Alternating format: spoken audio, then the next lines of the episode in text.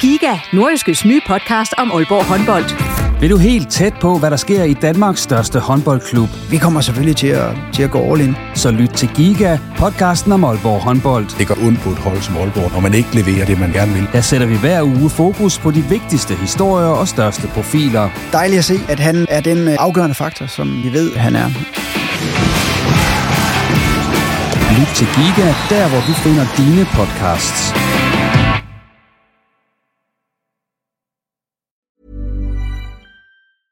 Hiring for your small business? If you're not looking for professionals on LinkedIn, you're looking in the wrong place. That's like looking for your car keys in a fish tank.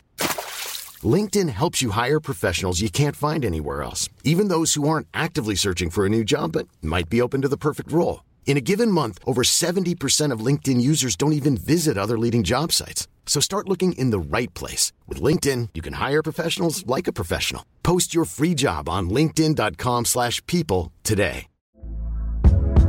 Hey there, it's Michelle Norris. I'm host of a podcast called Your Mama's Kitchen. When I travel, I'm usually looking for a way to find a taste of home when I'm not at home. And one of the things I love to do when I am at home is entertain. And Airbnb allows me to do that. When I was in California recently, I rented a house that had a great kitchen. And when we were sitting around the table, we we're all thinking, we're in someone else's house. Someone could be in all of our homes as well. If you have a home, but you're not always at home, you have an Airbnb. Your home might be worth more than you think. Find out how much at airbnb.com/slash host.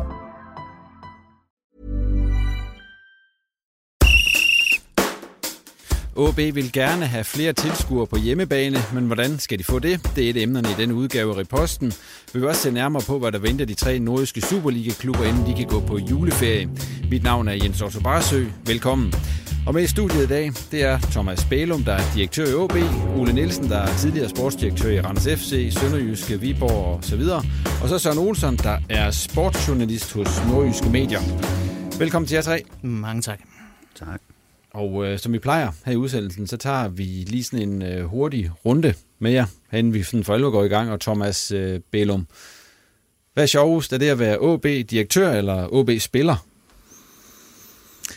Ja, det er et godt spørgsmål. Der er både øh, optur og nedtur som spiller. Øh, jeg vil sige, nu er, jeg, nu er jeg relativt ny i jobbet som, øh, som direktør i OB, så der er jo stadigvæk sådan lidt honeymoon over det. Så, så indtil videre, jamen, så, øh, så er det jo bare sjovt. Øh, men, øh, men det bliver helt sikkert også hverdag på et tidspunkt. Ved dig, Ole, hvor meget fodbold får du egentlig set på sådan en uge i øjeblikket? Åh, oh, jeg får set mig. Jeg snakker med den anden, der var du ude at se U13-kamp. Ja, det simpelthen. var rigtigt. Altså, er, det, er, det, er det de yngste, du er ude at se? Eller? Ja, det, det var det så godt nok, men det var så også uh, lidt familiært, så, så der viste jeg mig også uh, og fik lidt plusser på den bog. Uh, men ellers får jeg selvfølgelig set en, en del, både, både live og på tv. Er du også uh, i udlandet og så fodbold indimellem? Det har det også været, ja. Hvor tager du så hen? Jamen, jeg har været mest øh, øh, Skandinavien her på det seneste. Jeg har fulgt lidt med i den svenske og den øh, norske række her de sidste øh, runder, hvor tingene har skulle afgøres både i forhold til mesterskab og op- og nedrykning. Videre dig, Olsen. Øh, hvad for noget sport glæder du dig allermest til at se lige for tiden? Fordi du ser jo meget andet end fodbold, ved jeg. Det gør jeg. Ja, hvad, sådan, hvad, hvad står nummer et på din liste i øjeblikket? Det er også bare for at tippe andre, du ved. Hvad der kunne være... Ja, men i øjeblikket sådan med en, øh, en ny basketsæson, så bruger jeg rigtig meget, meget tid på det. Øhm, og så ellers så glæder jeg mig også så småt til vinteridrætterne begynder nu her igen. Jeg har jo altid haft en, en svaghed for skiskydning. Ja. Øh, den begynder jo at nærme sig. Øhm, så der er hele tiden, der er hele tiden noget at finde. Det var godt, du skulle have sådan en service, hvor du øh, tippede folk om det der skiskydning, så, fordi det gik jo ret godt det sidste gik øh, ganske glimrende ja, sidste år. Der ja. var et, øh, et svensk øh, VM-sejr i stafet, som stadigvæk står øh, rigtig højt på bettinglisten. Ja. ja. Uh-huh. Jamen, øh, vi andre ser nok ikke så meget frem til, at skisæsonen går i gang, men, øh, men øh, det er godt, du gør, Olsen. Vi starter som sædvanligt her i udsendelsen med at snakke om OB, og øh, OB har kun vundet en af de seneste 11 Superliga-kampe. De scorer rekord få mål på hjemmebane, fire i de seneste syv, og så er man også råd ud af top 6 nu. Hvor bekymret skal klubben, tilhængerne være for, for den tilstand, OB er i øjeblikket, Olsen? Inden vi går i gang her igen efter landskampspausen? Jeg vil sige, der har været grund til at være rigtig bekymret. Øh, jeg synes, øh, sådan min egen bekymring for tingenes tilstand faldt lidt med de sidste to kampe op til landsholdspausen. Selvom det ikke blev til sejre, øh, så synes jeg absolut, der, der spillemæssigt var store forbedringer i både kampen mod Nordsjælland og, i, og, og kampen mod FCK. Mod Nordsjælland burde man have lukket den i første halvleg, der kunne man vel have ført 3-0, øh, og det er jo så også lidt bekymringen, at de der kampe ikke bliver lukket, de der mål ikke bliver lavet. Øh, mod FCK spiller man en rigtig god kamp mod dem, øh, får så et døjmål imod, men har jo stadigvæk chancerne for at stjæle sejren til sidst, Van Vært. Øh, så altså jeg vil sige, spillemæssigt har der været fremgang, resultatmæssigt er det jo stadig ikke øh, godt nok. Og i en Superliga, der er så tæt, øh, vi er vel et sted lige nu, hvor der er 6 point mellem 4. og 14. pladsen, øh, så skal der jo ikke meget til, før man ryger nedad, men til gengæld kan et par hurtige sejre jo også gøre, at man lige pludselig er nærmest sikker i top 6. Ole, hvor bekymret synes du, man skal være? Nå, men jeg tror da også, at man i klubben er øh, bekymrende, øh, eller bekymret over sådan, både udviklingen og ikke mindst øh, resultaterne, som har været øh, øh, ikke har været gode på i en lang periode, og øh, endnu værre, at man er det dårligste hjemmehold i Superligaen. Øh, det er selvfølgelig bekymrende. Det tror jeg heller ikke, at de synes er, er, er, er særlig fedt på Hornevej, at øh, man har det så svært på, på hjemmebane. Omvendt, som godt, det er ganske fortrinligt på udebane, og er vel lidt af de top tre hold, tror jeg faktisk, på udebane. Så, så der hiver man en af de point, man næsten kan, kan sige, at øh, man, man lidt mere på plussiden, end man egentlig tog håb på, men omvendt så er det jo bekymrende på hjemmebane, og, og specielt det her med, at man har meget, meget svært ved at score mål. Thomas, du vil ikke snakke om det sportslige, har du sagt allerede på forhånd. Så det slipper du for. Det er bare lige så folk ikke under, så sidder under sig. Hvorfor siger Thomas Benum ikke noget? Bare roligt, det kommer han til senere. Øh, andre klubber, kunne man sige, at der vil man begynde Altså, ja, det, tidligere har man jo snakket om krise og alverdens ting i den her situation. Hvorfor, hvorfor er det, øh, det er ikke ligesom kommet dertil nu med OB? Fordi det synes jeg jo ikke, for eksempel ned på, på sportsredaktionen her på Nordjyske, der er jo ikke sådan været råbt krise på noget tidspunkt. Selvom der er kommet så relativt få point på kontoen. Krise er jo også så stort et ord. Det er selvfølgelig et, et ord, som bliver mere og mere brugt, og man kan jo nærmest øh, bruge det efter to kampe uden sejr i dag. Øh, men, men jeg, altså, helt i krise synes jeg ikke, øh, OB befinder sig, men jeg synes absolut, der har været masser, masser af grund til bekymring. Øh, også igen, som, som har været snakket om før i det her program, at, at det har været svært at se den spillemæssige udvikling. Øh, at der er blevet prøvet en hel masse forskellige ting, øh, skiftet rundt mellem midtbanespillere og fløjspillere og baks og så videre, øh, uden at man har fundet en, en opskrift, der egentlig fungerer. Øh, og krise synes jeg ikke helt, vi kan bruge, men, men fortsætter resultatstimen, så nærmer vi os bestemt. Nu er det, som jeg sagde, først øh, røget ud af, af top 6. Øh, og det har været lidt det, man har hængt hatten på indtil videre, altså når folk har snakket om, at der kommer ikke meget, vi er stadigvæk, vi holder stadigvæk vores målsætning og så videre. Den kan man jo ikke bruge længere, som det er lige i øjeblikket, og spørgsmålet er også, øh, hvis det er det fortsætter med den, så kommer de jo ikke til at være i top 6. Nej, det er jo også det, og den placering ja. sikrede man sig jo også i starten af sæsonen, hvor man jo hentede de her øh, etmåls sejre øh, den ene uge efter den anden, selvom spillet egentlig ikke imponerede, så, så fik man nogle øh, gode resultater på et tidspunkt, og nu er det jo altså en sejr i 11 kampe, Øh, havde det været en hver anden liga end Superligaen, så havde man ikke været i nærheden af top 6, men nu er det så Superligaen, hvor, hvor alt kan lade sig gøre, vil jeg nærmest sige. Øh, og, og nej, fortsætter resultaterne, som de er lige nu, så kommer man ikke derop, og det, øh, det skal man som OB. Det må simpelthen være et, et, et krav øh, fra klub selv, fra spillere, fra træner, fra fans. En klub af OB's størrelse, øh, med det, den trup, de har, som de har i øjeblikket, så skal man i den top 6. Ole, du har vel været i klubber, hvor, hvor mindre end den stime Åbane i lige nu har gjort, at man begyndte at snakke om både det ene og det andet, og at uh, træneren skulle fyres, og, og jeg ved ikke hvad. Hvorfor tror du, at OB de, de går fri nu? For den snak, sådan, sådan i, i hvert fald i, i store, altså det er jo ikke sådan, der har været voldsomt meget om det, kan man sige, udover at der er mange, der er utilfredse med, at der ikke bliver scoret nok mål på hjemmebane osv. Vi har jo været lidt inde på, altså jeg, jeg tror da også, man er bekymret over, at, at man ikke har vundet øh, mere end en kamp i de seneste 11. Øh, det tror jeg, at, at, at, at helt klart er, er selvfølgelig er et tema, og man selvfølgelig forsøger at, at, at komme ud af den, øh, hvad skal man sige, pointmæssige dårlige stime, man har været inde i. Og, og som Olsen også var inde på, altså de sidste to kampe har jo været øh, med pil opad. Øh, ovenpå der var nogle, nogle kampe, som var så meget, meget, meget bekymrende ud. Der, der tænkte man godt nok, at øh, forhåbentlig fortsætter det her, ikke? fordi så, øh, så kommer de i hvert fald øh, uden for, for det top 6, som, som er, er målsætningen, og som jo også skal være i forhold til, øh, til det budget, man kører med, som vil er Superligans fjerde største, så skal man være i top 6, sådan er det. OB har jo forsøgt forskellige ting for at få resultaterne til at komme, blandt andet inde på midtbanen. Nu har de så fundet en konstellation, der hedder Wirtz Abelgaard på den midterste midtbane. Er det den, den konstellation, de skal køre videre med, som I ser det, eller ser I nogle af de andre fungerer bedre? Øh, jeg synes, den er en lille smule svær, øh, og det er jo nok også derfor, at Vikost har, har byttet en del rundt. Øh, jeg synes efterhånden, vi er nået til et punkt, hvor Abelgaard skal være første mand på, på den midtbane. Altså han, han skal spille hver gang. Øh, og Wirtz havde jo lidt problemer med at komme i gang igen efter sin, sin uh, forholdsvis lange skadespause. Uh, spillede en pokalkamp i Roskilde, hvor han absolut ikke imponerede. Han havde en uh, reserveholdskamp mod Vendsyssel, der heller ikke så alt for godt ud. Uh, men viste så uh, i, i pandebåndskampen blandt andet, at uh, han jo godt uh, kan være med endnu. Uh, det var lidt synd, at Magnus Christensen blev skadet lige på et tidspunkt, hvor jeg synes, at han begyndte at vise nogle takter, som man gerne ville se. Øh, så derfor synes jeg stadig, den er, jeg synes stadig, den er åben mellem de tre, men den står mellem de tre, som jeg ser det i øjeblikket. Hvad siger du, Ole? Hvad for en konstellation synes du er bedst derinde midt på hos OB? Jamen i min optik er det også i øjeblikket Wirtz og, og Abelgaard, som det var her i den, i den seneste kamp. Øh, øh, det er de to, som synes jeg supplerer hinanden bedst. Øh, jeg ved godt, man gerne vil spille med to sådan balancerende midtbane, men når de så en gang imellem splitter op, så er Abelgaard den, der er bedst til også at gå med i felt og kan blive målfarlig, sådan målfarlig for anden geled. Og, og Wirtz er den, der kan hvad skal man sige, beskytte bagkæden og holde lidt balance på holdet, så og med hans rutine, så fylder han stadigvæk rigtig, rigtig meget derinde. Så det, øh, det er lige for nuværende i hvert fald i min optik den, den bedste konstellation, der er ingen tvivl om på sigt, så det tror jeg da også, øh, man i OB øh, kigger hen imod, at det kan blive en Abelgaard Magnus på, på et eller andet tidspunkt. Øh, og man har den, jo... den værste konstellation, jeg sådan kan se, eller når jeg har set, øh, det, det har været, når Lassenjak og Magnus spiller sammen.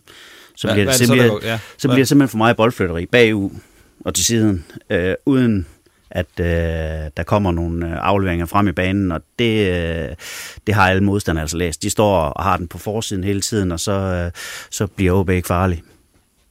Du vil sige noget, Olsen? Ja, altså, man har jo mange år let efter den her. Øh, altså, man havde jo i så mange år Wirtz, Augo, Rigsgaard. Altså, man var jo sikret øh, i, i 10-15 år på den her centrale midtbane. Og der har man jo så nu her de sidste par år, hvor både Wirtz og Rigsgaard er kommet op og ramme øh, midt-30'erne, øh, så har man jo skulle finde den her konstellation, som kan, holde på, på sigt. Og der synes jeg, det begynder at ligne noget med, med Abelgaard og Magnus. Man er der ikke endnu øh, og på det klasse-niveau, som, som de tre andre havde i, i de mesterskabssæsoner, de har været med til at hente. Øh, men sådan noget skal jo også spilles ind, og, og de der øh, relationer og, og vide, når jeg gør det, så gør den anden sådan og så videre. Øh, men, men absolut øh, fremskridt øh, på det punkt. Hvis vi lige går lidt frem af banen, øh, så Philip Box blev hentet ind her i, i sommer, øh, og der var store forventninger til ham, men det startede også rigtig godt. Han, han scorede i sin første kamp, og fik så rødt kort godt nok, ja. men øh, har han været den forstærkning, som man havde, havde ventet lidt, da han kom? Ikke helt, øh, og han har jo i hvert fald ikke levet op til, til den der superstart. Nu var det jo en, en, en fantastisk kamp, han kommer ind og afgør der mod, mod øh, Nordsjælland, øh, langskudsmål og så rødt kort. Jeg synes, det har været meget svingende øh, hvor man for eksempel med en Lukas Andersen har set en meget opadgående kurve. Øh, han har virkelig de sidste par kampe vist, at, at han er ved at finde noget af sit gamle niveau. Øh, så har det sådan lidt været op og ned med Ox, øh, og jeg synes ikke sådan helt, han har været en kæmpe forstærkning. Han viser ikke glemt, øh, men det er ikke kontinuerligt øh, fantastisk. Hvad siger du, Ole, til Ox? Jamen, jeg synes også, det er, det har været blandet. Øh, og han har haft svært ved at bide sig sådan for alvor fast i en startopstilling. Øhm, og så ved jeg heller ikke helt, om han er den offensive kraft, øh, som man måske håbede på. Øh, jeg ved også på det tyske Wayne så der spiller han venstre bak. Så, så... Ja, men, men der bliver han jo igen, ligesom Vikost flytter ham rundt på forskellige positioner. Så havde han jo i forrige uge en kamp, hvor han rent faktisk, eller i sidste uge en kamp, hvor han startede ind som angriber. Øh, kampen for inden havde han spillet venstre bak, så det er sådan lidt, der, der er meget tvivl om, hvad den mand egentlig kan, synes jeg. Men i hvert fald, jeg synes, han har svært ved sådan for alvor at, at blive sig fast, fast i startopstillingen, og, og, og, og har så ikke sådan for alvor sat sit aftryk øh, i det offensive endnu i hvert fald. Hvad synes I, han skal spille for OB? ja, det er et godt spørgsmål. Øh, jamen, jeg ser ham nok mest som spillertype, ser jeg ham mest som en kanttype. Øh, fordi han har noget drive og så videre. Jeg synes ikke rigtigt, at han er en boksspiller, og heller ikke sådan med ryggen til. Jeg ser ham mere som en, en kanttype. Og der kan man sige, med Lukas og Kusk, øh, så har man jo allerede nogen der. Øh, så kan man så også køre Lukas som hængende angriber, og så har man muligheden for at spille ham på den eneste ene kant. Men du har også en Tillufsen, der byder sig til der, så det er jo også det, der gør, at det er svært at bide sig ind. Hvad siger du, Ole? Jamen, jeg så vil se, at han har de der afgørende spidskompetencer som kant, øh, med at kan sætte en mand af, og har farten til at kan, kan udfordre, og har... Øh, der synes jeg, han mangler noget til at, til at kan spille en kant, øh, og der, det er nok også derfor, han tit og oftest på det tyske U21-landshold bliver brugt på en bak, hvor han kommer bagfra og kan ligesom komme øh, og få noget mere plads at arbejde på. Og så har han jo øh, øvrigt et godt spark, så, så han er jo en, en skudtrussel lidt fra distancen, men øh, uover den kamp mod, mod Nordsland, hvor han scorer, har vi øh, ikke sådan for alvor øh, set øh, den del af hans øh, spil. Hvis vi lige ser på OB's program, inden øh, der er juleferiepause, hvad man nu skal kalde det, så har de Vejle ude, Esbjerg ude, Horsens hjemme og OB ude.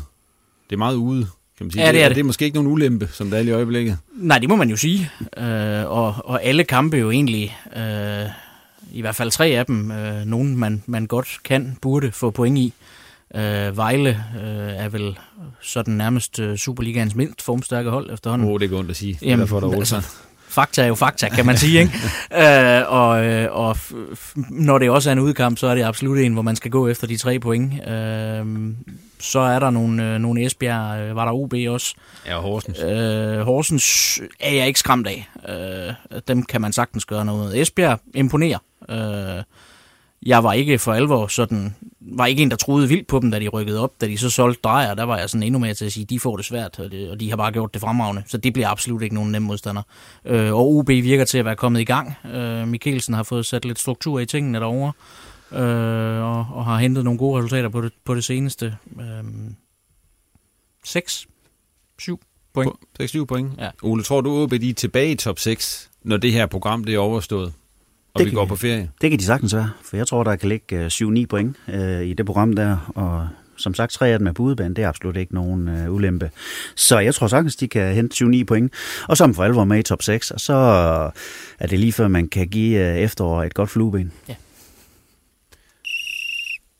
Så fløjter vi lige af for det, og ved du hvad, vi bliver faktisk ved OB, synes jeg. Når vi er i gang med OB, så kan vi lige så godt fortsætte der, fordi vi har jo som sagt direktøren på besøg, og øh, så går vi fra banen og så ind på, på kontoret derude på... Det, det er altså ikke fordi, der er handlingslammelse fra min side. nej, nej, nej. Det, det er pressepolitikken, der gør, at, øh, at Allan og Morten de udtaler sig om det sportslige, og så, så, så tager jeg resten. Du har også mange point for i de sidste fire kampe her, Thomas. Kom nu. Det får du ikke til at sige. Vi, vi er børsnoteret, så det må jeg slet ikke udtale nu. Okay. Ved du hvad? Så slipper du for så. Men øh, du er vel ikke glad for, at øh, tre af de sidste fire, det er udebanekamp. Du, du går have et par kampe mere på stadion, eller, eller er det godt nok lige at få en puster der?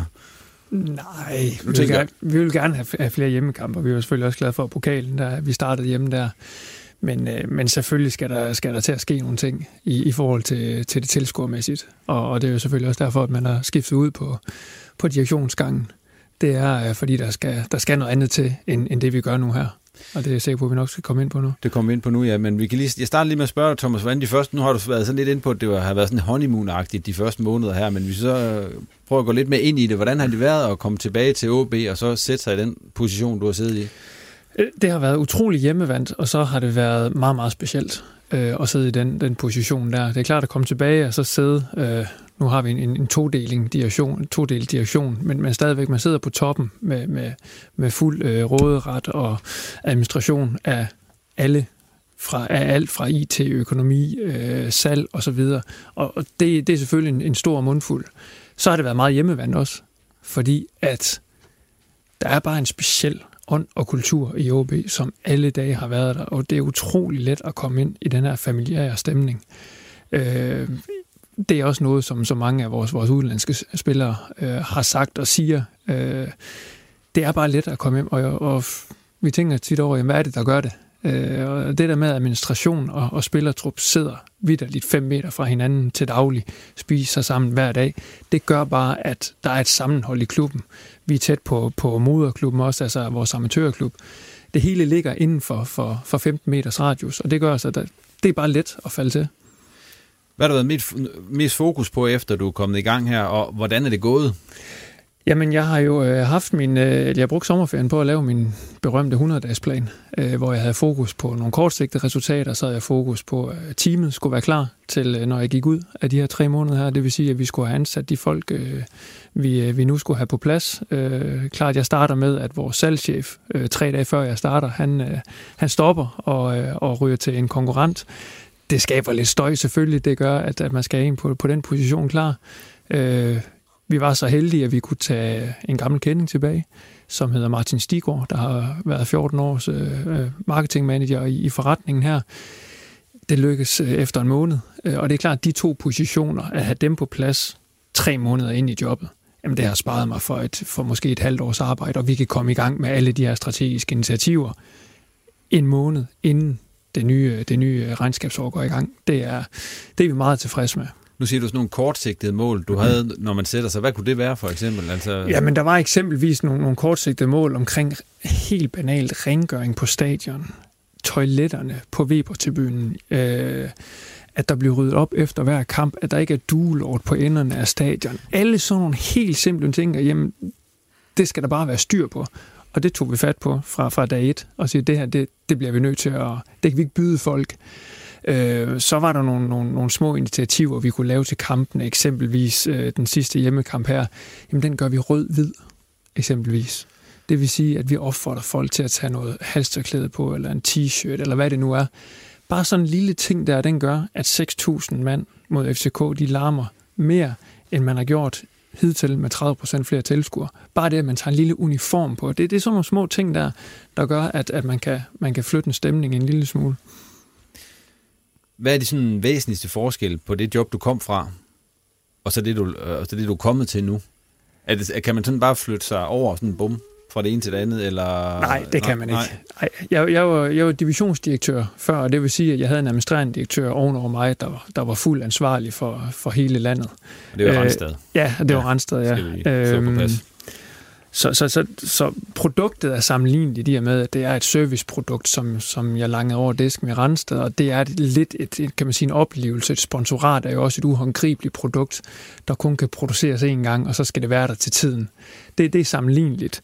Men, men, men i, i forhold til resten af delen, mediebevågenhed, det er, det er en øh, øh, fondsbørsnoteret virksomhed, man arbejder op imod en bestyrelse kontra en, en, en landedirektør. Det er jo en helt andre mekanismer, som, som man først skal lære. Så jeg, jeg har været på skolebænken i, i tre og en halv måned, samtidig med, at jeg skulle træffe en masse beslutninger. Så øh, nogle dage så er man lidt rundt, når man kommer hjem. Hvordan forløber sådan normal nu gør jeg sådan noget med, med fingrene og laver, laver god En normal arbejdsdag for dig? Jamen, jeg, jeg sørgede egentlig for, at, at hele min kalender der var planlagt, inden jeg startede. Og det vil sige, at jeg satte mig for alle de ting, jeg, jeg vil være i kontrol over. Så de første 100 dage, der var jeg faktisk i kontrol over kalenderen. Nu begynder jeg så at blive hævet med til en masse ting øh, hele tiden. Og det er møder med leverandører, det er, er møder med, det er salgsmøder, det er interne møder. Øh, så øh, jamen, dagen den forløber med, at jeg møder lidt i otte og arbejder resten af dagen, skulle jeg til at sige næsten. Ja. Og lige hjemme og spise lidt. så, eller? Nej. Men hvad, hvad, hvad kunne det være? Altså sådan for eksempel en dag som i dag, hvad du lavet der? Øh, jamen der har vi haft øh, der har vi haft to kundemøder, øh, og så har vi haft et leverandørmøde, hvor vi øh, kigger på øh, nyt præsentationsmateriale til vores øh, sponsorer. Øh, en af de strategiske initiativer, som, øh, som jeg kom ind i, øh, i forretningen med her, det var, at jeg skulle synliggøre værdien af sponsorater. Og ja. det er jo en spændende øh, udfordring i mm. sportens mm. verden, og så sige, jamen hvad er et sponsorat værd i eksponeringsværdi? Det er øh, ikke kun et problem i Danmark, men det er worldwide. Øh, men der kommer nogle systemer nu, er der nogle IT-systemer, der begynder at kunne måle på, jamen, hvad er eksponeringsværdi? Ikke bare sat op imod, jamen, hvis vi putter pengene i Facebook, Twitter osv., men hvad er den følelsesmæssige eksponeringsværdi i en virksomhed og brande sig op af en forretning som OB? Hvad giver det? Hvad, er den, hvad skal man gange med de penge, man, man putter ind der? Og det er en interessant diskussion, og når vi begynder at lege med sådan nogle ting der, jamen, så, så åbner der så også et, et helt andet kommersielt marked for os. Det her job, du så har trådt ind i, er det blevet, du har været lidt inde på, at det er blevet lidt lettere, at du kendte OB i forvejen, men er det også blevet sværere i kraft, at der er også nogen, der så peger og siger, at det er kun fordi, han er gammel OB, han har fået jobbet, og det er for indspist, og det, det hører du vel også et eller andet sted, det der, gør Jamen, du det, det? det tror jeg helt sikkert. Ja. Øh, jeg- internt har det været let at falde til, ja. øh, fordi man, man, man kender klubben, man kender alle de interessenter, der er omkring en amatørforening og, og sådan nogle ting der. Men, men, men eksternt jo helt sikkert. Der, der vil jeg nok skulle bevise mit værd mere, end hvis det var en, en hvilken som helst anden administrerende direktør, der kom ind. Hvordan Øh. oplever du det der? At der er nogen, der, der siger det der, eller er det bare sådan noget, der, der ligger lidt ude i baggrunden? Nej, det tror jeg, det tror jeg altid vil være der, når ja. man har, har haft øh, høje øh, knæstrømper og, og, og benskinner på øh, halvdelen af sit liv. Så tror jeg altid, at du skal bevise et eller andet, øh, når man kommer ud. Og det har jeg gjort de sidste syv år ude i erhvervslivet. Øh, jeg vil sige, heldigvis har jeg været væk fra sporten øh, og, og bevist mit værd og, og lavet en, en karriere i en kæmpestor multinational virksomhed. Øh, og det gør, at jeg har noget med i bagagen. Jeg har noget, noget, noget selvtillid. Øh, men, men jo helt sikkert, det tror jeg mange af eliteidrætsudøvere, de, de kæmper med. Det, det er den der med, at jamen, kender vi dig ikke for noget andet, Ja. sidste gang vi så dig. Ja. Og så skal man lige være det skarpere, når man så kommer og, og snakker. Thomas, en af de ting, som, øh, som du primært skal have fokus på, det er at, at få folk på stadion og gøre stadionoplevelsen bedre. Vi kan lige prøve at tage de andre to her, så de ikke står og, og falder helt hen. Den stadionoplevelse, I har, når I er ude og, og, og se OB i øjeblikket, hvordan har, hvordan, hvad synes I om den? Det er, nu er du selvfølgelig på arbejde, Ole, og det er du også et eller andet sted, men alligevel så er I jo, oplever I det vel på en eller anden måde. Altså, det sjove er jo egentlig, at, at jeg et par gange i år faktisk har oplevet OB-fansene være øh, væsentligt mere engageret, øh, end man har gjort tidligere. Der har faktisk været nogle, nogle kampe derude, hvor, hvor fansene virkelig har trådt i karakter og givet nogle, en helt fantastisk stemning på lægterne. Øh, det har jo så sidenhen, øh, jeg synes, der var noget mod, mod FCK her senest, og så var der især en kamp øh, i starten af sæsonen, hvor, hvor de øh, gik helt amok. Det var mod Midtjylland i øvrigt, hvor der var, var forrygende stemning derude.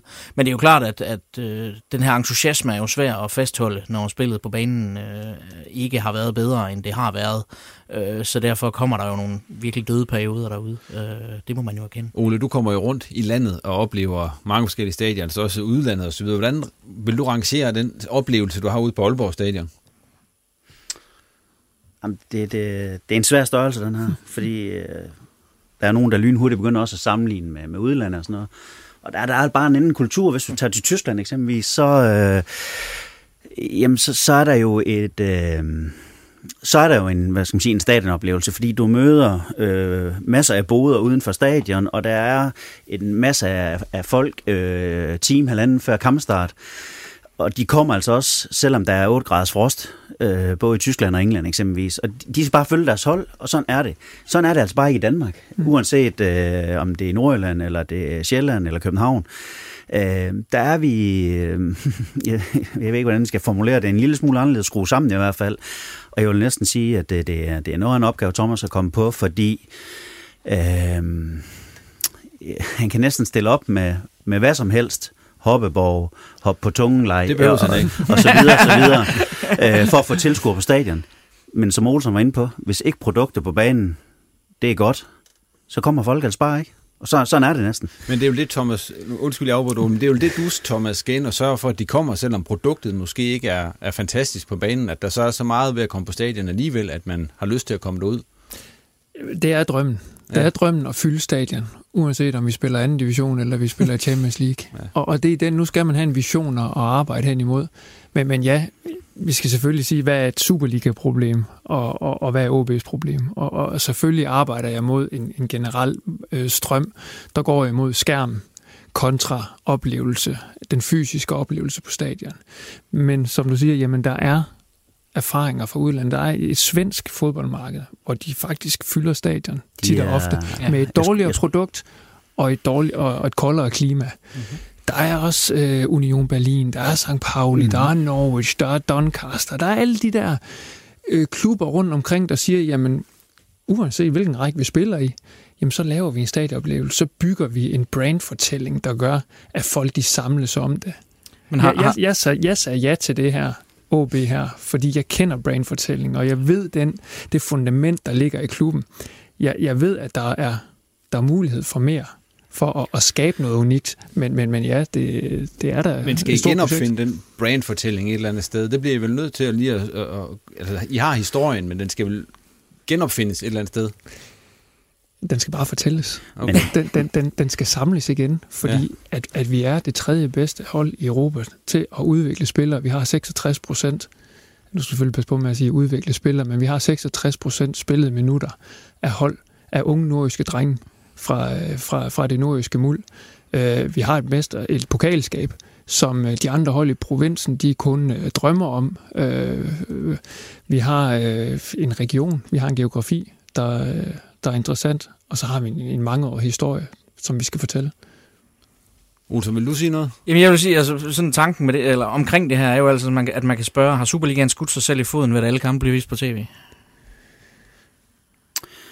Hmm. Hvis det var helt vildt sjovt at komme... Nu siger jeg noget, men hvis det var helt vildt sjovt at komme på stadion, så var det jo lige meget, ja. om det var i fjernsyn. Hvis jeg fik et men kæmpe Ol- rush at komme ud på Aalborg Stadion. Olsen, vi har været, jeg har været med i det her i de sidste 10 år, og vi har diskuteret lige nøjagtigt ja. det emne her. Hver evig eneste sæson. Og der er blevet lavet masser af initiativer igennem de 10 år. Men igen, Ole, altså er, er, der, er der 8 graders frost, ja. Jamen så sidder folk hjemme foran skærmen og drikker deres kaffe, og så ser OB på skærmen. Så er det bare på skærmen. ja, men, men jeg ved også godt, ja. at uh, tv, de er altså også med, det er nok den største sponsor, vi har, alle klubber i, øh, i Danmark, så, så, så det er altså en balance, det her. Men det er jo også derfor, altså, det, men, det er også men, men, men Thomas var lige inde på noget, for jeg havde en måske på min sædel. Sverige. Ja. Vi, vi kan godt kigge til Sverige. Jeg, jeg er blevet voldsomt imponeret af, hvilken fantastisk øh, supporterkultur og tilskuerkultur, der er i Sverige. Og det er, det er ikke bare i hovedstaden i Stockholm, selvom der er tre klubber, hvor Hammerby de har snit på over 22.000. Øh, AIK Stockholm ligger på sted på 18-20.000. Øh, Djurgården ligger på 15-18.000 i snit. Øh, så er der IFK Jølborg, der ligger omkring 10-12.000. Der er Elfsborg, der har mange tilskuere, 10.000 tror jeg. Nordkøbing ligger omkring 10.000. Der er altså en 6-7 klubber i Sverige, der har rigtig, rigtig store tilskuertal. Og det er rigtigt, Thomas. Det er ikke for produkter, det er bedre end i Danmark. Tværtimod. Tværtom. Men der er altså en eller anden, der er en eller anden tilskuerkultur i Sverige, mm. og jeg har, jeg har svært ved at lige sige, hvad, hvor den er kommet fra, og hvordan, men, men i Hammerby, jeg, jeg er vildt imponeret, øh, hvordan de står med deres grønne-hvide halsterklæder øh, og bakker deres hold op, som har fået den bedste placering i, tror jeg, snart 20 år. Øh, og hvordan den der tilskuer opbakning, den har været igennem de sidste mange, mange, mange år, selvom de også har været nede at vende i næstbedste række osv. Jeg har svært ved at se, at vi i, i Danmark kan bare knække den der kode øh, så meget, som man har været dygtig til at gøre i Sverige. Men noget af det svære ved det er vel også, at, at, øh, at, at selvfølgelig er fans vigtige, fordi de skaber stemning på stadion, og, og dermed øh, forhåbentlig et bedre resultat for fodboldholdet. Problemet er vel så samtidig modsat, at, at man skal bruge så meget tid på det, fordi tilskuerne fylder mindre og mindre på bundlinjen fordi tv-indtægter og så videre giver en større og større del af den indtægt, en fodboldklub egentlig har. Værsgo, Belo. ja, ja nå, nu skal du høre her, hvad løsningen er. øh, nej, jamen, men, øh, jeg, jeg, jeg tror ikke, en tv-kamp er, er sjov at se, hvis der ikke er tilskuer på lægterne. Så, så det, det hænger uløseligt sammen, og, og på et tidspunkt, så vil, så vil rettighedshaverne også øh, sige, ved du, at vi skal fylde stadion op, øh, lige så vel som, som banen den skal være grøn, hvis, hvis der er fodbold. øh, der, skal, der, der skal ikke være, være julespor indover. Øh, jeg tror ikke på, at der er nogen forkromede løsninger på det her problem her, men, men nu har vi været i Sverige og kigge på, hvad de gør deroppe. Og det er en kombination af måske 40-50 små initiativer rundt omkring en kamp. Bare det eksempelvis, at man på et Malmø stadion, jamen der har man, der har man de samme øh, konstruktioner, som vi har på Aalborg Stadion. Det vil sige, at man, der står ståpladser der, hvor der har været sæder engang. Det vil sige, at du har en meter ståplads, så der står to folk bag ved hinanden, hvor den, der står bag os, ser ikke særlig godt. Der gør man sådan, at sæderne, når de bliver fjernet på Malmø Stadion, så er der en lille forhøjning, sådan at ham, der står bagved, han kan kigge henover. Og det er bare sådan en lille ting, de gør. Så siger de også, jamen altså, hvis vores, vores sponsorer på, på Malmø Stadion, de skal være i vores farver. Hvis de vil være inde på stadion, så skal det være i vores farver. Det vil sige helhedsoplevelsen, når du kommer ind på stadion, jamen den er Malmøs farver. Hvor de danske Superliga-stadions, jamen de er jo plastret til med, med næsten hver Planning for your next trip? Elevate your travel style with Quince. Quince has all the jet setting essentials you'll want for your next getaway, like European linen, premium luggage options, buttery soft Italian leather bags, and so much more. And it's all priced at 50 to 80% less than similar brands. Plus, Quince only works with factories that use safe and ethical manufacturing practices. Pack your bags with high-quality essentials you'll be wearing for vacations to come with Quince. Go to quince.com slash trip for free shipping and 365-day returns. kvadratcentimeter, der er. Det giver bare en anden oplevelse. Når, når man er på Stanford Bridge, jamen så sponsorernes varemærker, de, de er en del af fortællingen. De står ikke frem, de er en del af den fortælling, som er på Stanford Bridge. Og det er den der treenighed, der skal til, hvis man skal tage sponsorater til, til næste niveau, med den der følelsesmæssige værdi. Øh, så er der hele kampoplevelsen omkring stadion, som du var inde på før, Ole. Jamen, skal man hive folk til stadion to-tre timer før, jamen, så skal der være noget uden for stadion. Og vores de kan altså ikke være i Haraldslund i tre timer, så får de svømmehud.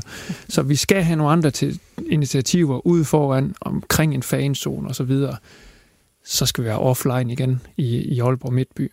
Jeg ser ikke så mange OB, tror jeg, malet på bymurene mere, som jeg gjorde dengang jeg spillede.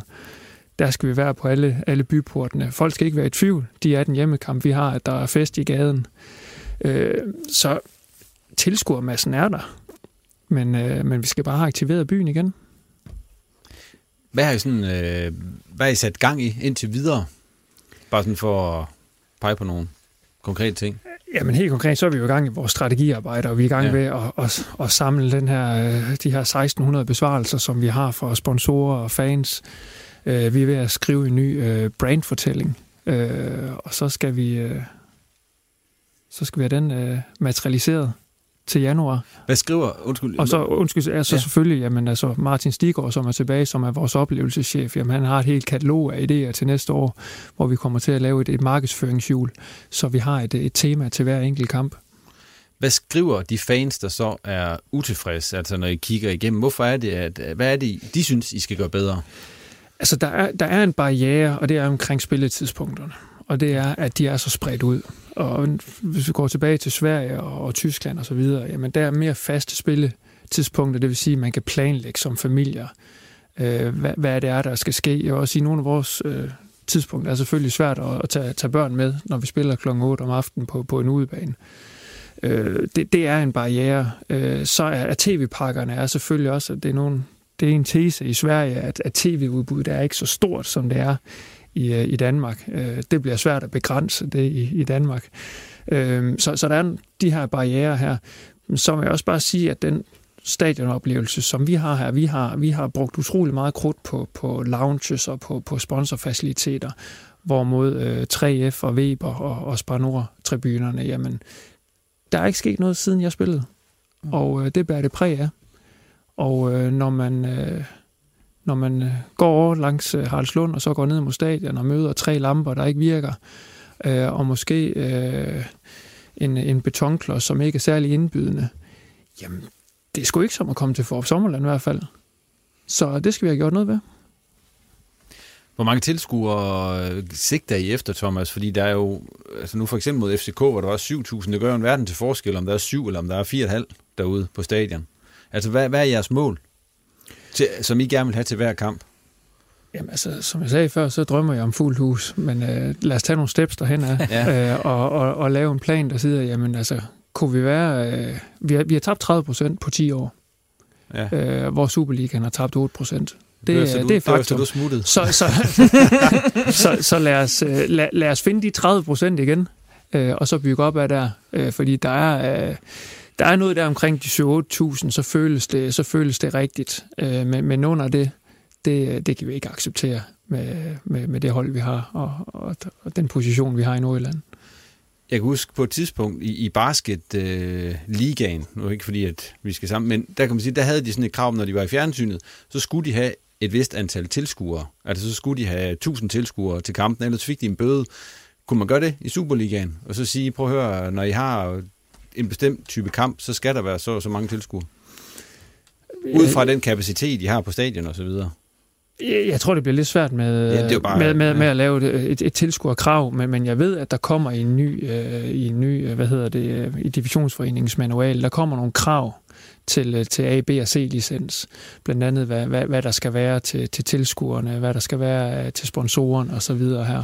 Og der er, der er nogle, nogle, nogle hold i, i, i Superligaen, der ikke lever op til det. Men det kan jo godt være, at også, fordi jeg mener, at i basket, der, der er det jo tv, der sagde, at ja. hvis vi skal vise det her, så skal, så skal det også ligne noget, et ordentligt produkt. Altså, I kan da også komme der til, at, at tv-selskaberne, som viser Superligaen, de siger på, at hvis vi skal betale så mange penge for det, så må I også sørge for, at der er en ordentlig kulisse. Altså, der kan vi jo og godt det komme tror jeg nok, det er derfor blandt andet også, at ligaen den nu bliver reduceret igen til 12 hold. Ja. Øh, jeg tror nok, at der var nogle tv-selskaber, der var inde over og sagde, at øh, når vi skal betale så mange penge, øh, så skal vi også have ordentligt produkt at vise, og det kan godt ske, at øh, vi alle sammen synes et eller andet sted, at når Helsingør de rykker i Superligaen, og de slår et øh, traditionsrigt hold ud, øh, så er det fascinerende og spændende og sjovt og alt muligt andet. Men når hverdagen så kommer, og der sidder 324 tilskuere, Øh, og vi ser og kigger over i en barak, øh, så tror jeg ikke, at tv-selskaberne synes, det er så sjovt længere. Så, så det tror jeg også har været noget af det, der har været medvirkende til, at øh, der er kommet øh, en øh, ny turneringsstruktur, fordi øh, der var nogle tv-selskaber, der mente, at når vi de lagde de penge, de gjorde, så skulle produkter også øh, leve op til til de penge, de, de smed efter. Men trods alt ikke med noget krav om, hvor, hvor stor en del af stadion, der skal være fyldt endnu, kan man sige.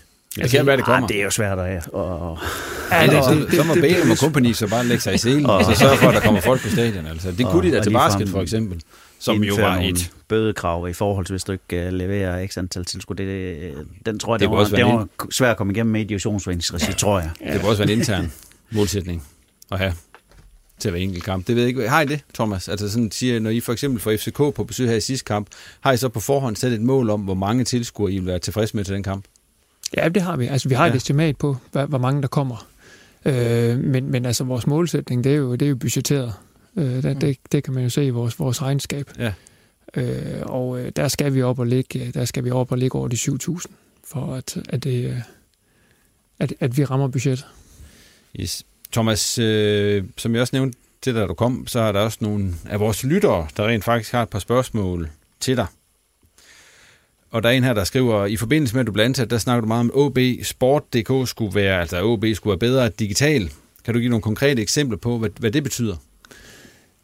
Det betyder en hel masse internt. Det betyder, at, at vi har, øh, vi har en, en, en 4-5 systemer. Øh, billethåndtering, øh, CRM-system, øh, VIP-system, som, som ikke snakker sammen. Øh, og det skal vi have, det skal vi have dem til øh, for at vi kan trække data ud, og så sige blandt andet, jamen, hvor mange tilskuere kommer der næste gang, og de tilskuere, der så kommer, jamen, øh, hvad køber de, og hvornår køber de, og der er en, det, det er jo en, en, en hel øh, jungle i forhold til, til ticketing, øh, og finde ud af, øh, hvordan laver vi det bedste produkt. Øh, så er der på hele, hele sponsordelen. Øh, Hvordan bliver vi bedre til at, øh, at finde nye sponsorer? Øh, hvordan ved vi, hvornår de har været inde på vores hjemmeside, og klik, hvad klikker de på osv.? Der, der, er en, der er en masse ting der, som man kan udnytte. Der er en her, der spørger også, om du vil tage fat i andre klubber i, Superligaen for at sikre, at OB's udefans de får ordentlige vilkår. De er ret tilfreds, eller ret utilfreds med de vilkår, de bliver tilbudt på, øh, på nogle af de andre stadioner. Så er det noget, du går ind i? Sådan noget? Altså, jeg ved, vi scorer heller ikke højt i forhold til udebaneafsnittet på Aalborg Stadion, så, så det kunne vi jo starte med at, at byde dem velkommen med, med en ordentlig oplevelse der. Øh, der, der tror jeg, vi er, er blandt de fire nederste, når, når vi rater det. Øh, men, men ellers, ja, så er vi jo løbende dialog i divisionsforeningen øh, med, øh, hvis, hvis vores udfans de ikke bliver behandlet godt. Så det er også en af de ting, som du eventuelt kunne gå ind og, og kigge på. Der er også en, der er utilfreds med, med stadionspeakeren. Nu skal vi selvfølgelig ikke øh, gå ind i navn, men han, han nævner øh, det der med, at der bliver råbt efter, du er nok, øh, efternavn og så videre. Er det nogle ting, I også går ind og kigger på, hele den der tradition der omkring, øh, hvordan man nu præsenterer spillere og så videre? Er det? Vi, vi kigger på det hele. Vi, vi, vi kigger på helt fra øh, pølserne tre timer før, til øh, om der skal være cheerleaders i pausen, eller, eller om Theodor han skal råbe navnen op. Øh, der er simpelthen så mange øh, forslag, og, og jeg tror ikke, der er nogen øh, one fits all. Øh, men øh, jeg, jeg tror lidt, lidt, det er en religion, om man kan lide det der med, at, om der bliver råbt efter, efter målene og så videre. Hvor ser du det største potentiale i forhold til at øge klubbens indtægter? Øh, jeg tror på, at det hænger sammen. Det hænger sammen med, at hvis vi får, øh, hvis vi får lavet en bedre oplevelse, så, øh, så kommer der også flere folk på stadion. Og kommer der flere folk på stadion, jamen, så har vi også sponsorerne med. Så, så bliver det lettere øh, for, for os at sælge hospitality-delen og, og, og sælge øh, ideen om, om, om det her fantastiske brand. Øh, så øh, nu har vi haft meget fokus på, øh, på sponsorer og samarbejdspartnere de sidste mange år. Nu, øh, nu skal vi have fokus på fansene. Der er også en her, der nævner, om I har i kigger den sådan at begynde at streame øh, U19 og U17-holdenes kampe. Det er faktisk en meget, meget interessant idé i forhold til, at øh, vi bryster os af at have en, en, en fantastisk talentfabrik øh, derude, og det har vi også. Øh, så øh, det kunne godt være en del af de strategiske initiativer at sætte vores øh, akademi mere i scene næste år. Men, men hvad det lige indebærer, det, det må I lige vente og se. I forbindelse med forlængelsen med Spar Nord, så bliver der nævnt, at nu er plads til en til tre parallelle hovedsponsorer, altså ud over Spar Nord. Hvordan går det med at få dem i land? Er der også en, der spørger om? Ja, men det, øh, det er jo forhandlinger, som, øh, som kører nu her. Øh, og igen, øh, vi leder efter samarbejdspartnere, som, øh, som giver mening øh, for, for OB og giver mening for, for Nordjylland øh, i den her fortælling. Øh, både Spar Nord, Aalborg Portland, øh, Weber, øh, 3F er, er stærke i Nordjylland. Det er, det er stærke brands, der også linker op mod den historie, byen har. Og øh, det kunne vi rigtig godt tænke os. Øh, men, øh, men ellers så kan jeg ikke sige så meget om det i forhold til det, er, det er børsfølsomt. øh, der er, du har selv lidt ind på det med at markere sig i byen, men der er også en her, der spørger, hvorfor I valgt sådan ligesom at lægge hele jeres øh, markedsføring over på de sociale medier? Altså, han skriver, man ser aldrig OB i bybilledet mere. Er det simpelthen en fejl, eller... Eller... Det, det, det har været en prioriteringssag i forhold til de øh, markedsføringsressourcer, man havde øh, de sidste øh, ja, 3, 4, 5 år faktisk. Øh, men, øh, men det er helt sikkert noget, vi kigger på nu her, og gå meget mere fra online over til offline, øh, fordi øh, vi, øh, vi skal være mere til stede i bybilledet.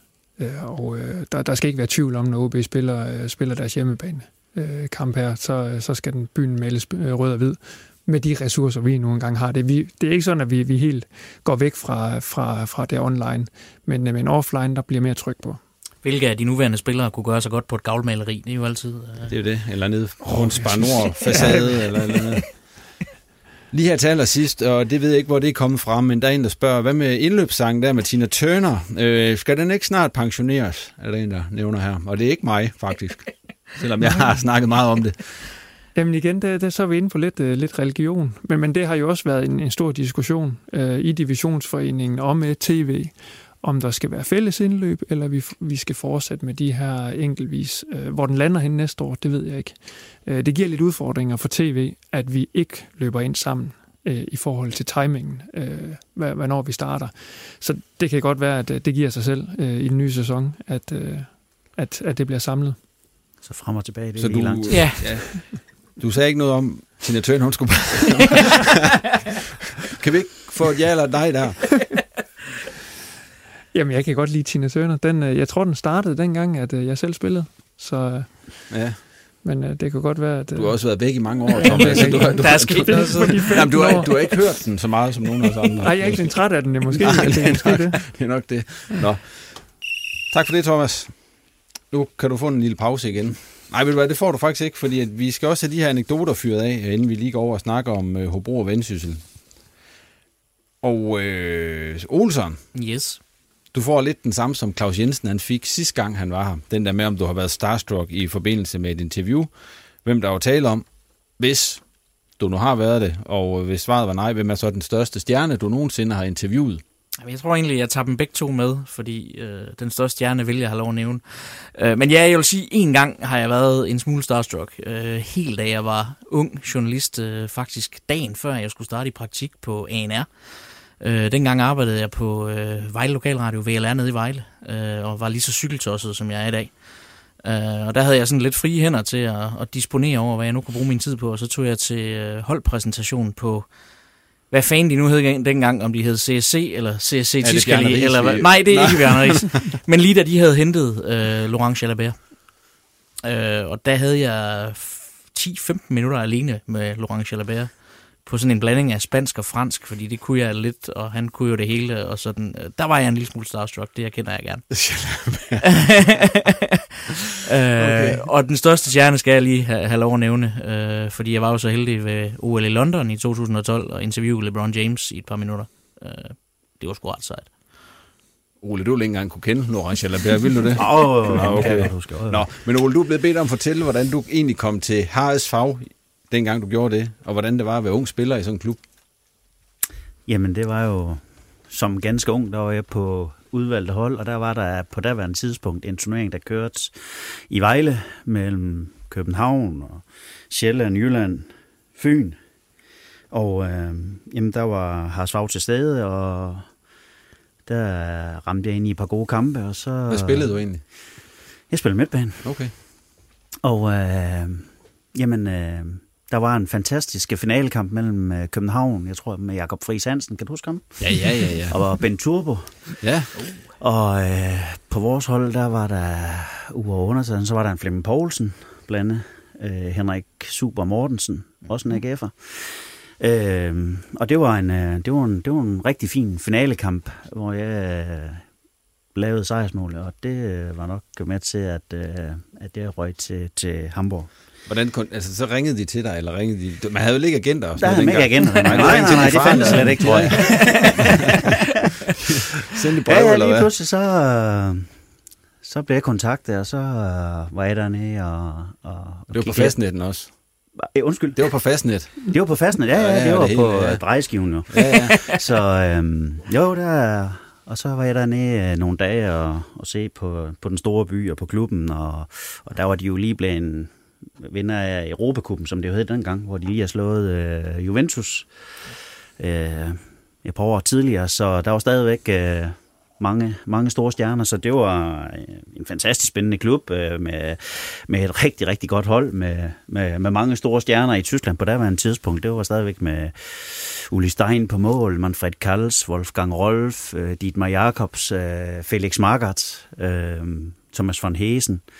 Øh, så så der, var, der var rigtig mange store spillere, så der fik jeg også lov at være rigtig meget i midten i 5 og 2, kan jeg huske. ja. Der var også mange fantastiske frisyrer på det hold. Det var jeg der også. Ja. Der var rigtig mange med godt, langt øh, Bundesliga-gang. Ja. Men var, var, det, var det hårdt, Ole, at komme derned?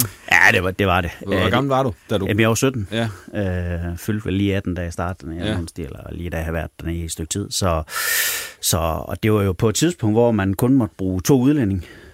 Øh, så der var lille Ole Folborg øh, sammen med syv andre udlændinge, hvor der blandt andet var en polak, der hed Okonski, og Mark Magi, en skotte, og Cher Plessers. Og, øh, så så det, var, det, var, det var forholdsvis svært at komme, at komme til ord der. Øh, men altså, det var en, det var en fantastisk øh, spændende oplevelse, og det var, og det var toft. På det tidspunkt var den tysk Bundesliga, der var ben, hammernes hår, og træningskulturen var var som kampe, ja. øh, fordi alle ville spille, øh, fordi der var bonus, og der var gode bonusser. Øh, og der, jamen altså, folk blev sparket ned fra en side af.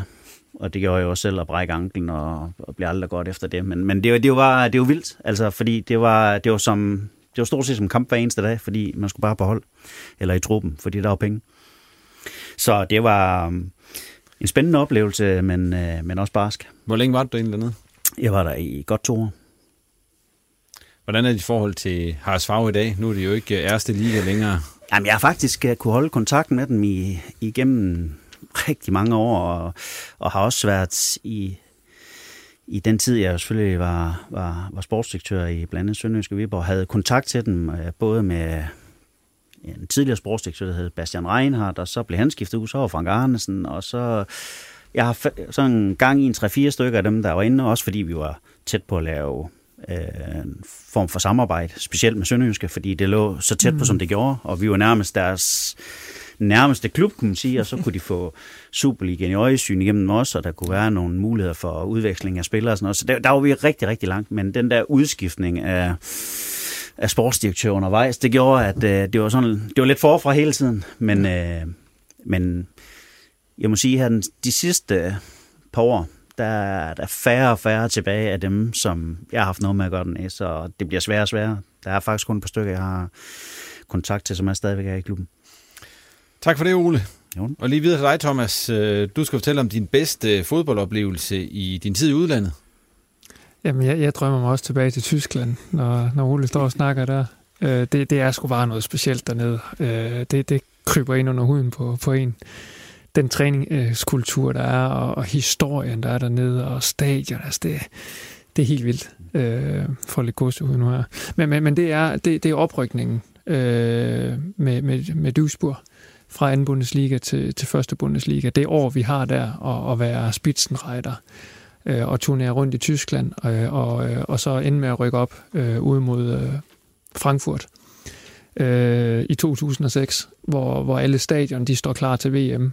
Øh, det var en kæmpe oplevelse. Og så spille første Bundesliga det år, hvor der er VM i, i Tyskland, det, det var fænomenalt. Øh, Allianz Arena og Hertha BSC, øh, ja, Frankfurt havde også nyt stadion.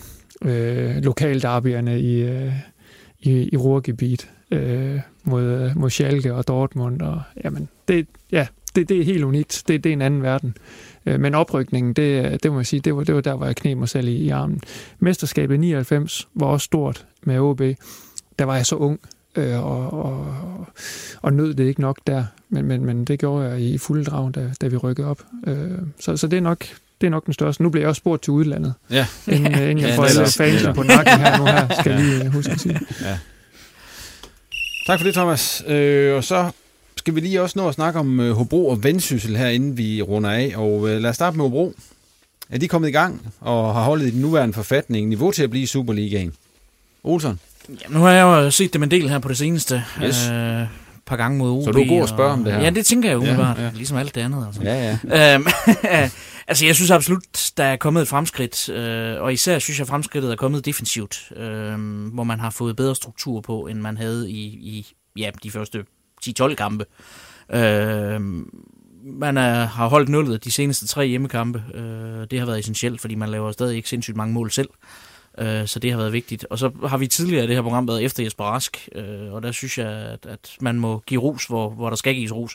Og han har virkelig løftet niveauet her øh, fra, fra midten af, af efteråret og fremad. Øh, nogle fantastiske kampe på det seneste, hvor han har enten holdt dem inde i opgør, eller rent faktisk sikret dem point. Øh, og nu hvor de begynder at være klar igen, de forskellige øh, kirkevold var så lige ude igen, men, men går forhåbentlig den rigtige vej med ham. Baba Jan kommer tilbage nu øh, så synes jeg at de har grund til at være optimistisk. Det ser i hvert fald langt bedre ud, end det har gjort. Allan Kuhn, han var jo øh, lidt sådan under, under beskydning, kan man sige, Ole. Har han også sådan fået lidt oprejsning her i den seneste periode, som du ser det? Jamen, jeg, vil, jeg vil lige supplere Søren også med at sige, at de har fået tre både flotte, men også rigtig, rigtig vigtige hjemmesejre øh, over Vejle, øh, FC Nordsjælland og Vendsyssel det har været meget afgørende for, at de nu har lige pludselig fået kontakt til de hold, der lå, der lå foran dem, fordi ellers så havde det blevet rigtig, rigtig, rigtig svært for dem at ligesom få, få hængt sig på den der de nederste hold og ligesom få kontakt til nogen, øh, og så, har, så var det blevet svært for dem. Øh, og det bliver det, det tror jeg stadigvæk, det bliver. Altså jeg tror stadigvæk, det bliver Hobro, Vejle, Vendsyssel, øh, sammen med et hold mere, der kommer til at spille om og, og skal rykke ned. Det, det kan jeg næsten ikke se anderledes. Øh, det ser ud til, at de, de tre hold øh, er de tre svageste, trods alt. Altså, de, øh, de har virkelig svært ved at vinde, vinde kampe, og de har svært ved at spille øh, flere kampe i træk på et, på et godt niveau. Øh, og så er det rigtigt, Hobro har, har nu ligesom fået lige stabiliseret sig lidt øh, ja, fordi rent defensivt. Hobro for øh, en uh-huh. halvanden måned siden, så kunne man jo godt sidde og tænke... meget positivt at sige. Altså. Og de har også for hårdt ramt af skader. Det skal også lige med. Øh, I en klub, der i forvejen har et begrænset spillerbudget, der ved vi også godt, at når vi piller, piller nogle af, af, af topspillerne væk, jamen så, så får sådan en, en klub det svært. Altså det, sådan vil det være. Men, øh, men efter øh, at de har fået nogle af dem tilbage igen, jamen der er de absolut også øh, set, set bedre ud og, og, og få de her flotte hjemmesejre, som gør, at de må få noget optimisme og tro på, og selvfølgelig, at de kan, kan, kan overleve en sæson. Og med hensyn til Kuhn, er det, har, han, har han så bevist, Ja, det synes jeg da også, fordi alene det der med at få, få, gå ind som træner og ligesom kigge på, jamen, hvor er det helt store problemer, det var de jo selv klar over. Den var i defensiven, den var med mål imod på dødbolde og så videre. Når man så kører tre hjemmekampe i streg, som man dels vinder og dels holder nullet, så må man jo sige, at så har hans lappegrej i hvert fald fungeret der. Øh, og der var jo øh, tale om krisemøder og så videre, jeg ved ikke hvad, men, men et eller andet er der i hvert fald kommet styr på, øh, og jeg synes holdet fremstod, især efter netop den der snak i, i nogle medier om, om, at der havde været krisemøder, de fremstod som en meget stærk enhed. Damborg var ude og, udtrykke sin fulde opbakning til, til, til træneren og det, han havde gang i. Øhm, og ja, jeg, sy- jeg synes absolut, han, han, han kan være øh, mere stolt, når han kigger ind i spejlet nu. Hvis vi ser på de fire kampe, de er tilbage inden øh, ferien, altså i Superligaen, så har de Randers FC hjemme, de har Brøndby ude, de har Sønderjyske hjemme og AGF ude. Hvor meget ligger der i det for dem? Altså for Hobro? Jeg synes, til at starte med, kunne der sagtens ligge tre point at vente i weekenden. Øh, Randers er jeg ikke voldsomt imponeret af. Øh, og øh, det er et øh, super spændende opgør, for det er to klubber, der, hvor der virkelig er noget på spil. Øh, altså heroppe, der snakker vi jo meget gerne om Hobro OB, fordi de ligger begge to i vores tekningsområde, men altså Hobro Randers, det er, sådan, det er det rigtige opgør, ikke? Øh, kampen om Kronjylland, eller hvad man nu skal kalde det. Øh, så der er altid lidt ekstra bid i taklingerne og sådan lidt, men, men jeg synes, som de har spillet på det seneste, så har de chancen for tre point der. Brøndby ude, øh, svær, men skal man møde Brøndby på noget tidspunkt, så er det nok lige nu, man skal gøre det. Øh, og så øh, en hjemmekamp mere, som kan give noget, så er det svært i Aarhus til sidst. Øh, men igen, heller ikke et hold, der er sådan... Men igen, altså, udover FCK og Midtjylland i den her Superliga, hvem laver sådan en stime? Ja, så... Der kan sagtens ligge en, en 3-4-5 point og vente på den, og så, øh, så er de jo stadig kontakt til dem foran. Altså, som vi sagde, at mellem nummer, nummer 4 og nummer 14, der, der er jo ikke anden 6 point, så, så, så, så vil de jo stadigvæk lægge til, øh, og stadigvæk kunne i foråret spille sig fri af de der nedrykningspladser, men jeg, men jeg tvivler nu på, at, at hverken dem eller Vendsyssel Vejle kommer til at helt slippe fri af, at de skulle spille om det. Jeg vil nok give Randers med der nu. Vi kan lige springe videre til Ja, der skal jo et hold mere ja. ned til, dem, til de tre, som jeg har nævnt. Vi kan lige springe videre til Vendsyssel med det samme, fordi de er jo så også ligesom de andre også fire kampe tilbage i Superligaen. De skal så møde Esbjerg hjemme, OB ude, Randers hjemme og Brøndby ude. Og så er det også en pokalkamp. Ja. Øh, hvor meget skal de sådan ligesom hente i de kampe her, Vendsyssel, for at de kan gå på ferie og så sige, at det har været et uh, godkendt efterår? Jamen altså... Lidt det samme. De der 3, 4, 5, 6 point ja. der, ikke? Altså igen, så er man stadigvæk med, fordi der er ingen af de andre, der scorer meget mere. Uh, de får et hårdt program her til sidst, uh, og jeg tror også, det er nogle af dem, der sådan virkelig for alvor glæder sig til en julepause. Uh, fordi det der med at, at komme op og skifte tempoet og spille en hel masse kampe, og det tærer altså at komme i Superligaen, det er noget andet. Uh, så jeg tror, de glæder sig meget til, til, til vinterpausen. Den der oprykkergejst, den, den fiser jo på et tidspunkt, på et tidspunkt efter, når ja. slitagen vender ind. Og, øh. Jamen, jeg har det også sådan, at, at det ser svært ud, det program, synes jeg, de er tilbage. Øh, og kan de få en 3-4 point ud af det, øh, så tror jeg da også, at det, det, det er nok i bedste fald, at, at de kan få det ud af. Og der kan man sige med dem, altså for OB måske har lidt efter konstellationen på en midtbane, så har øh, Jens Bertel Asger jo især lidt efter en konstellation i offensiven. Øh, der er blevet brugt rigtig mange spillere derfremme. Øh, man har prøvet en Tchaikovsky, man har prøvet Gude, man har prøvet øh, Shea Adekoya, øh, sådan lidt øh, med Slavov. Slavov øh, scorede, Solberg. jo, scorede på reserveholdet i dag, Slavov, men, øh, men, men igen, der har man lø, øh, let efter den helt rigtige øh, løsning, der fungerer. Øh, jeg, jeg mener stadigvæk, den spiller, der er mest potentiale i, den man vil være glad, hvis man får i gang, det er Ugude. Øh, og med en Thorsteinsson, som fik øh, islandsk øh, landsholdsdebut her forleden dag, så er der også nogle spillere, der kan sætte ham op. Øh, men det, det handler om ligesom at, at også at begynde at få den her skabelon af, at sådan her spiller vi i en idealopstilling, øh, og får man det til at fungere, så kan der komme noget mere i gang. Når man ser på nogle af de resultater, Vendsyssel har haft her i de første kampe, de har spillet i Superligaen, altså de har vundet af FCK og OB, ja. Og så har de tabt i Hobro. Og de ja, de har også vundet af Esbjerg, ja. sådan set. Altså, ja, de har slået nummer 1 og 3, ikke? Jo, jo, og, og så OB, som har været i, i ja. top 6 lige ind til, vi kom her til vinter, eller jeg ved det, den her landsholdspause. Så det, altså, det er jo sådan lidt, det er lidt mærkeligt. Ja, det er jo lidt, altså, kan man sammenligne måske lidt med første gang, vi så Hobro i Superligaen, øh, hvor de også tog de her super sejre over FCK og Brøndby, og den her oprykkergejst, øh, som, som gør, at man laver de her resultater nogle gange, mens det bliver sværere til de der, skal vi kalde dem hverdagskampe, at sætte sig op på helt samme måde, og levere den der 110 procent, som er nødvendig. Øh, jeg, jeg synes, det minder lidt om det, vi så dengang, øh, fordi der gik det jo også hurtigt ned ad bakke for Hobro, der først øh, hvedebrødsdagene var overstået. Ved I hvad? Nu er vi faktisk nået frem til det sidste punkt her i udsendelsen, og det er jo de her tårhylere, vi skal have fyret af. Sådan en verbal tårhylder, Bælum. Du står og ser helt drømmende over på, på fjernsynet derovre. øh, skal vi lade Ole fyre den første dag? Jamen, øh, jeg synes jo, det danske landshold har haft et imponerende resultatmæssigt 2018. Øh, og man kan jo næsten tage året før med os og sige, at det har været øh, imponerende, at man ikke har tabt i næsten to sæsoner. Så er der selvfølgelig lidt riser i lakken i forhold til en konflikt, der var øh, undervejs. Men sådan rent øh, resultatmæssigt, så må jeg sige, det, det er jo imponerende. Så det var en positiv tårhylder til var, de røde-hvide? Det var en positiv tårhylder, lige med sådan... Et lille arbejderbej. Et lille arbejderbej, ja. Bellum? Jamen, jamen, jeg har en øh, negativ tårhylder med. De er også og, velkomne. Ja. Og Olsen og, har helt sikkert også en negativ. Så. øh, og det er, øh, nu har jeg ikke været særlig meget på de danske fodboldstadions de, øh, de sidste 7-8 år, øh, men det er begyndt at komme, øh, vil jeg sige, i min, i min nye job. Øh, jeg er lidt rystet over øh, den tendens, der er med at spille overlevelsesfodbold, øh, for at sikre, at man kommer i top 6 øh, den erkendelse, at man måske ikke har holdet til at, at være boldbesiddende og spille frodende, og så gå over i overlevelsesfodbold. Det ryster mig øh, at se dansk fodbold i den forfatning, når jeg har været væk så mange år, og se, at det er blevet så markant, hvordan man kan, kan udnytte standardsituationer i sådan en omfang, at man dræber viljen og gejsten til at tænde for fjernsynet for at se fodbold. Øh, det, det overrasker mig, øh, når man har været væk, øh, og, og lige pludselig står midt i det. Øh, og der er jeg sgu lidt stolt af at, at repræsentere en forretning, der trods alt tør at sige, at vi har en måde, vi gerne vil spille på, og vi faktisk ikke er bange, når vi har bolden. Så kan man altid diskutere, om vi scorer nok, men øh, det er en anden sag, det er stolt ud. Øh, men men det, det er min negative... Ikke kun. Det er, det er min, også kvalitet. Ja, ja, det er det også. Så det, er min, øh, det er min negative ja, nu til... Nej, han postulerer lige pludselig, at... Øh...